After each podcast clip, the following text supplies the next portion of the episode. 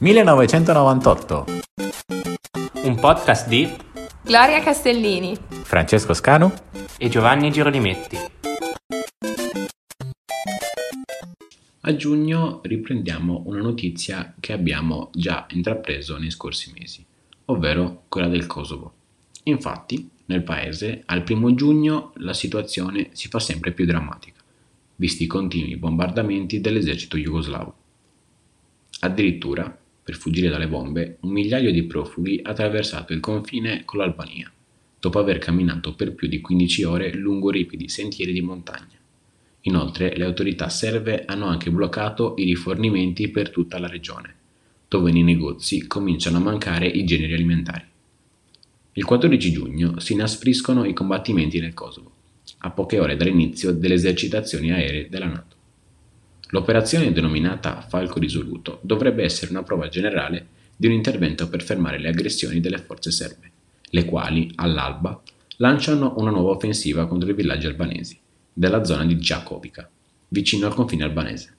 Secondo le fonti serbe, le operazioni sarebbero in realtà un'azione di rastrellamento dopo l'uccisione di due poliziotti da parte di terroristi albanesi.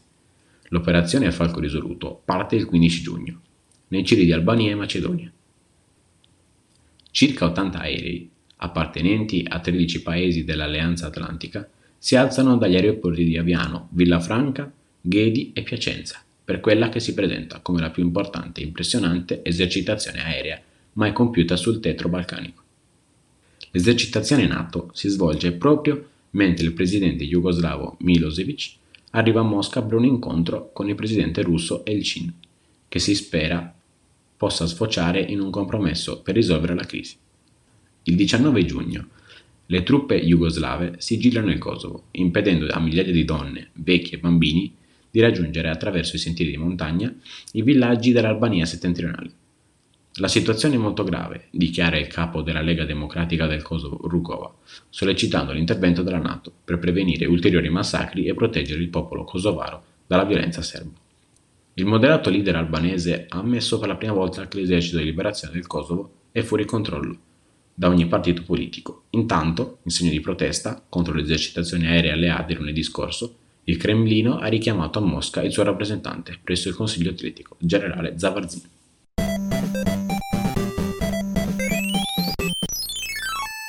Torniamo a parlare del braccio di ferro tra Starr e Clinton che abbiamo lasciato qualche mese fa quando la vicenda si era appena aperta. In questi mesi, come un cane che si morde la coda, i due si sono rincorsi a son di accuse, interviste e dichiarazioni televisive, ma è proprio a giugno che il processo dell'anno sembra mutare. Il primo giugno 1998 Clinton permette ai suoi collaboratori più stretti di testimoniare davanti al, al procuratore Kenneth Starr, non invocando più un suo privilegio esecutivo di bloccare l'interrogatorio. Il primo che potrà parlare sarà Sidney Blumenthal, giornalista amico di Hillary, chiamata alla Casa Bianca per aiutare la gestione dei rapporti con l'esterno e che sarà poi stretto collaboratore nel 2016, quando sarà lei a correre per la presidenza. La Casa Bianca è decisa invece a bloccare l'interrogatorio del consigliere presidenziale Bruce Lindsay, invocando il principio della segretezza del rapporto cliente-avvocato. Starr comunque non molla ed è disposto a convocare il presidente Clinton in persona, che comunque ha già fatto sapere che non accetterà di testimoniare. Pochi giorni dopo, Starr decide di rivolgersi alla Corte Suprema, chiedendogli di decidere al più presto se Bill Clinton potrà legittimamente impedire al suo avvocato di fiducia, Bruce Lindsay, e agli altri agenti dei servizi segreti di testimoniare davanti al gran giurì. In questi giorni il Sexy Gate entra in una fase del tutto nuova. Monica Lewinsky licenzia il suo avvocato William Ginsburg, i cui attacchi a Starr avevano finito per danneggiarla, e assume due nuovi principi del foro, Plato Caceres e Jake Stein, che cercano di ravvivare il negoziato per ottenere l'immunità in cambio della collaborazione della loro cliente. I due sono veterani per quanto riguarda i processi della Casa Bianca. Caceres fu co-consigliere dell'accusa per John Mitchell nel caso Watergate e rappresentò Aldrich Ames, l'agente della CIA condannato in uno dei più importanti casi di spionaggio della storia americana. Stein, invece, fu consulente della difesa durante il Watergate. Lo scambio di battute tra Clinton e Starr continua il giorno seguente, il 4 giugno, quando la Corte Suprema si attiva per dare sostegno a Clinton. Dichiara infatti che non intende adottare alcuna procedura d'urgenza sulla questione posta da Starr a proposito degli agenti dei servizi di sicurezza e dell'avvocato del presidente. Questi infatti possono legittimamente rifiutarsi di testimoniare, come insiste la Casa Bianca. Intanto, i nuovi avvocati di Monica Lewinsky stanno già trattando con il procuratore per ottenere l'immunità della loro cliente in cambio della sua collaborazione, sperando che in questo modo lei possa almeno evitare il carcere. Ad avere l'ultima parola è Clinton, il 15 giugno, chiedendo l'incriminazione di Starr. La Casa Bianca, infatti, accusa il procuratore Kenneth Starr di aver violato il segreto istruttorio, rivelando ai giornalisti il contenuto delle deposizioni fatte dai testimoni davanti al gran giurì. Se i rilievi dovessero rivelarsi fondati, Starr sarebbe immediatamente destituito. Facciamo per un attimo un salto indietro al 23 aprile, quando Jean Jacob annuncia l'elenco delle 22 pellicole in concorso alla 51esima edizione del Festival di Cannes, che si svolgerà dal 13 al 24 maggio. Scorrendo tra i nomi della lista, salta subito agli occhi il nome La vita è bella, il celeberrimo film di Roberto Benigni.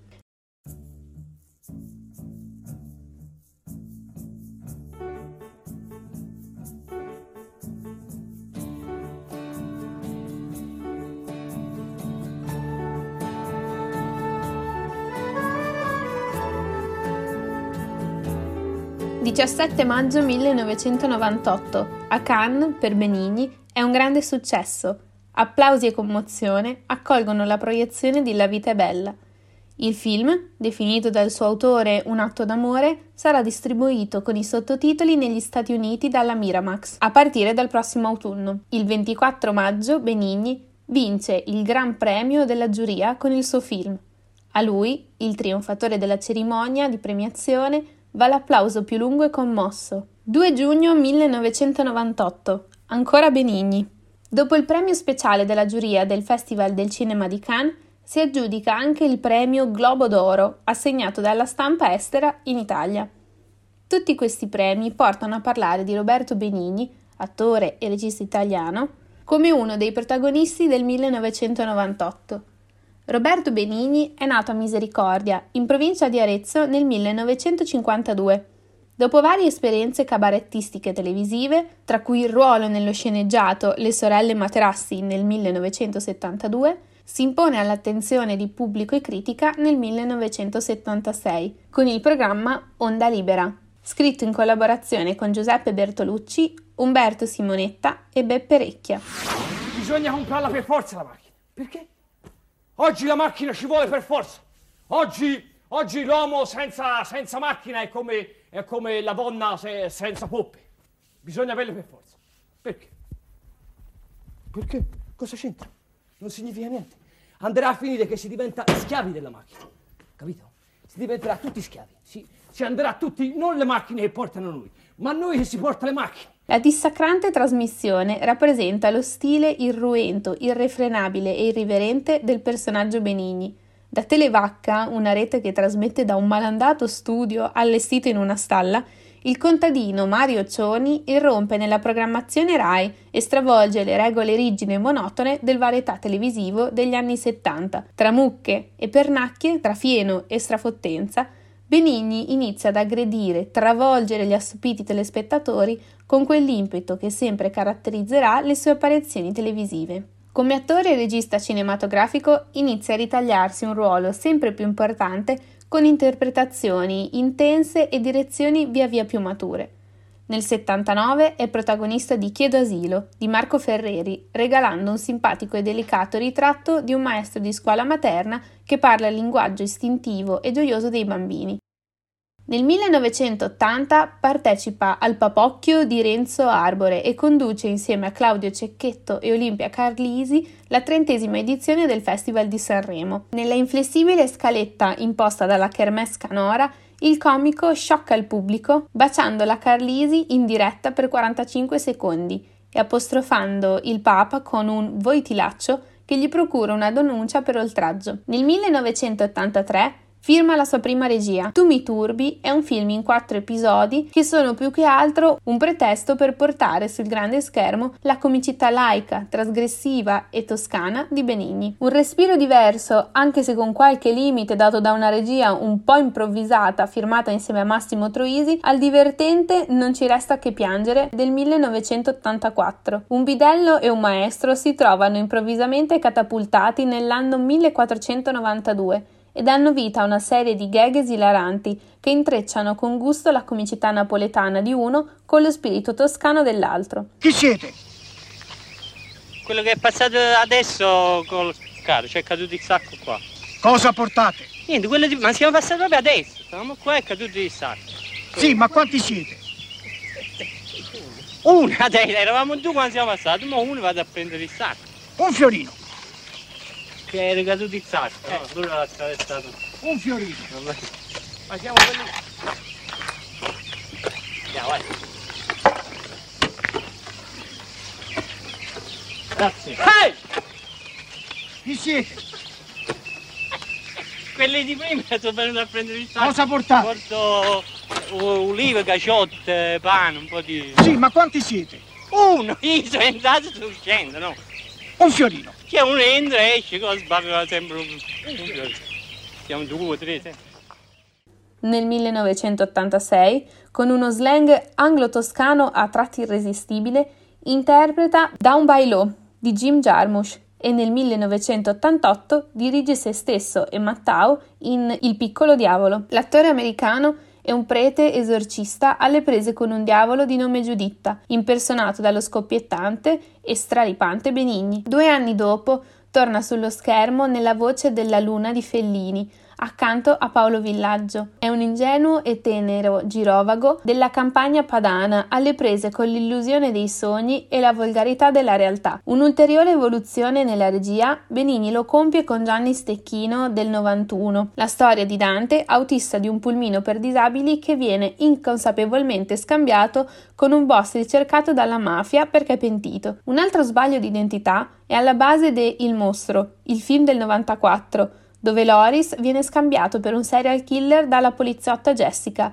interpretato dalla moglie di Benigni, Nicoletta Braschi, protagonista femminile di tutti i suoi film. E nel 98 arriva la svolta con La vita è bella. Il film verrà visto privatamente da Benigni e Papa Giovanni Paolo II e, come racconta lo stesso regista, la madre non crederà mai a questo incontro, ma soprattutto film che gli farà guadagnare l'Oscar come miglior attore protagonista nel 99. And the Oscar goes to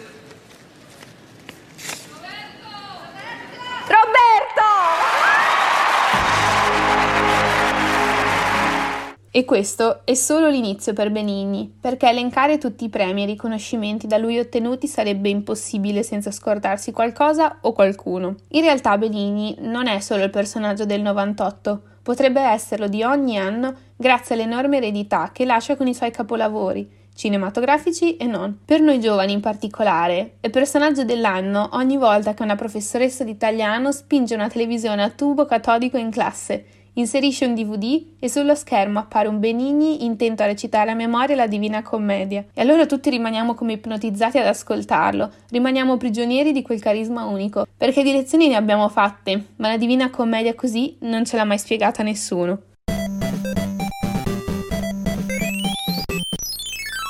La Procura di Londra, il 15 giugno 1998, decide di non incriminare Anna Staiano Ferretti per il furto delle lettere d'amore di Diana al maggiore James Hewitt.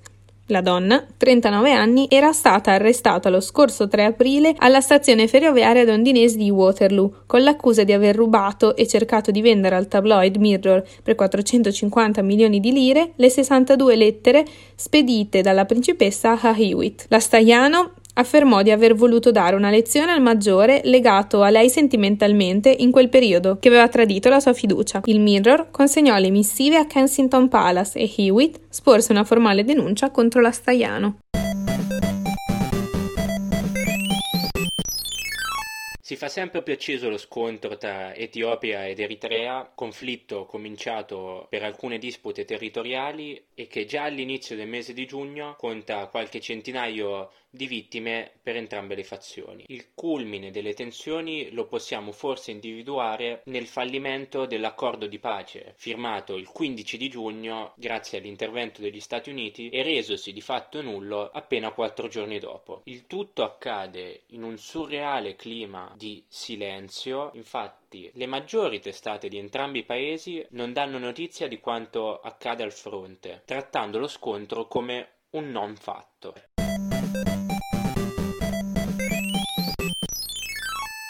L'11 giugno, i mondiali di calcio, gli ultimi del secondo millennio, si aprono al nuovo stadio di Saint-Denis, alle porte di Parigi.